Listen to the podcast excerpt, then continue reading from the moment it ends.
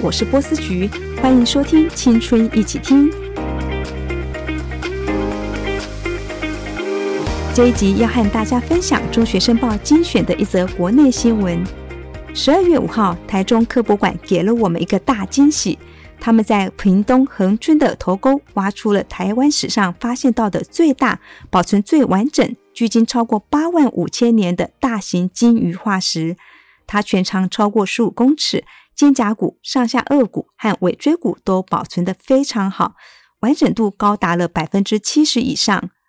科博馆的地质专家杨子睿博士今年夏天带领团队进行开挖和记录，成员有德国巴伐利亚动物学收藏中心、国内六所大学和一所高中的师生，还有民间的古生物修复团队。终于在十月将整具的化石骨骼运回科博馆进行后续清修。未来有机会展出哦。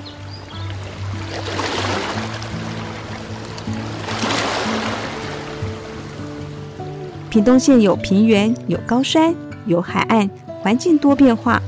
当我们想到恒春的落山风、蓝蓝大海的垦丁，地层里竟还埋藏了远古生物化石，在屏东的校园里也激起了学生探究的热情哦。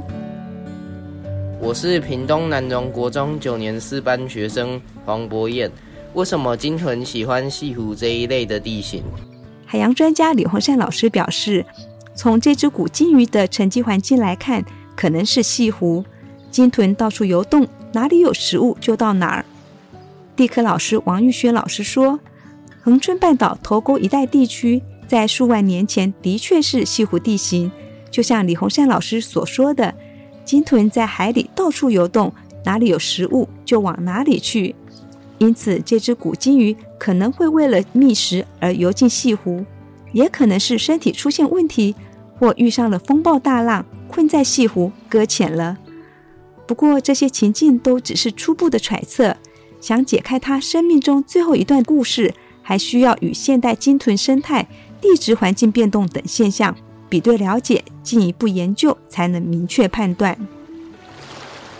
我是林立伟，我想知道为什么金鱼化石可以保存这么完整。杨子睿博士解释，其实这和台湾的地质环境有关哦。台湾位处板块边界，地壳受挤压时抬升极快，沉积速率也极快，就容易将金鱼掩埋在时空环境配合下，而有机会完整保存化石。我是苏冠润，我想了解哪里可以找到化石。我是许涵婷，我很好奇，除了恒春发现化石之外，台湾还有什么地方发现这些鲸豚化石？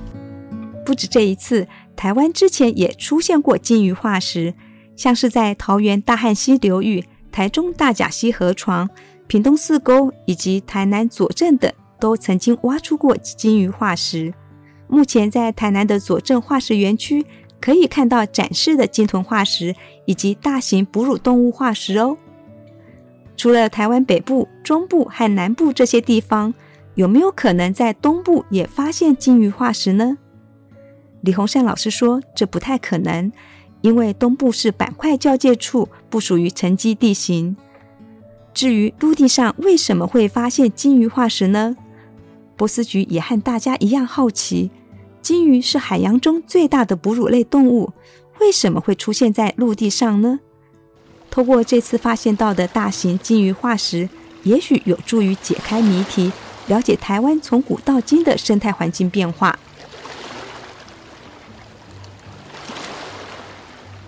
这回研究团队在屏东恒春挖掘到几乎完整的鲸鱼化石，真的相当难得呢。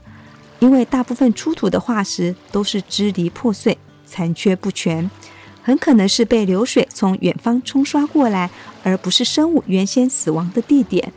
所以，这只鲸鱼的骨骼能够这么完整的被保存下来，显示它的死亡地点就在这里，而且很快被泥沙掩埋固定。这也表示这个地点在当时有可能就是鲸鱼栖息的环境。化石是古代生物被保存在地层中的遗迹。研究化石除了可以认识古生物之外，还可以了解同一个物种古今的差异，借此了解生物的演化。此外，化石也提供了我们探寻地质环境的重要线索。我们常说，台湾岛原本是海底地层，后来在板块运动抬升下，才形成今天的地貌。台湾岛上许多岩层的前身都是海底沉积的泥沙哦，所以我们在海拔三千多公尺的高山岩层发现贝类或是珊瑚化石就不足为奇了，因为这些化石正见证了台湾岛的形成。化石的形成并不容易，所以能够见到化石的机会也不多。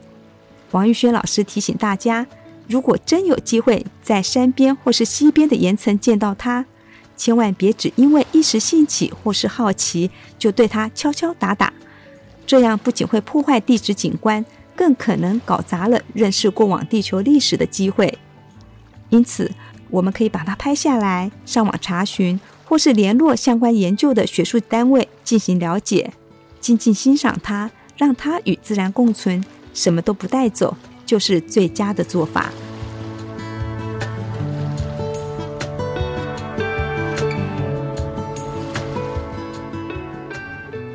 如果你喜欢今天的内容，欢迎到中学申报的粉丝团留言哦。下一集波斯菊将邀请畅销作家高诗佳老师来跟我们聊一聊《裘冉客传》的故事和写作技巧。青春一起听，一起听青春，我们下次见哦。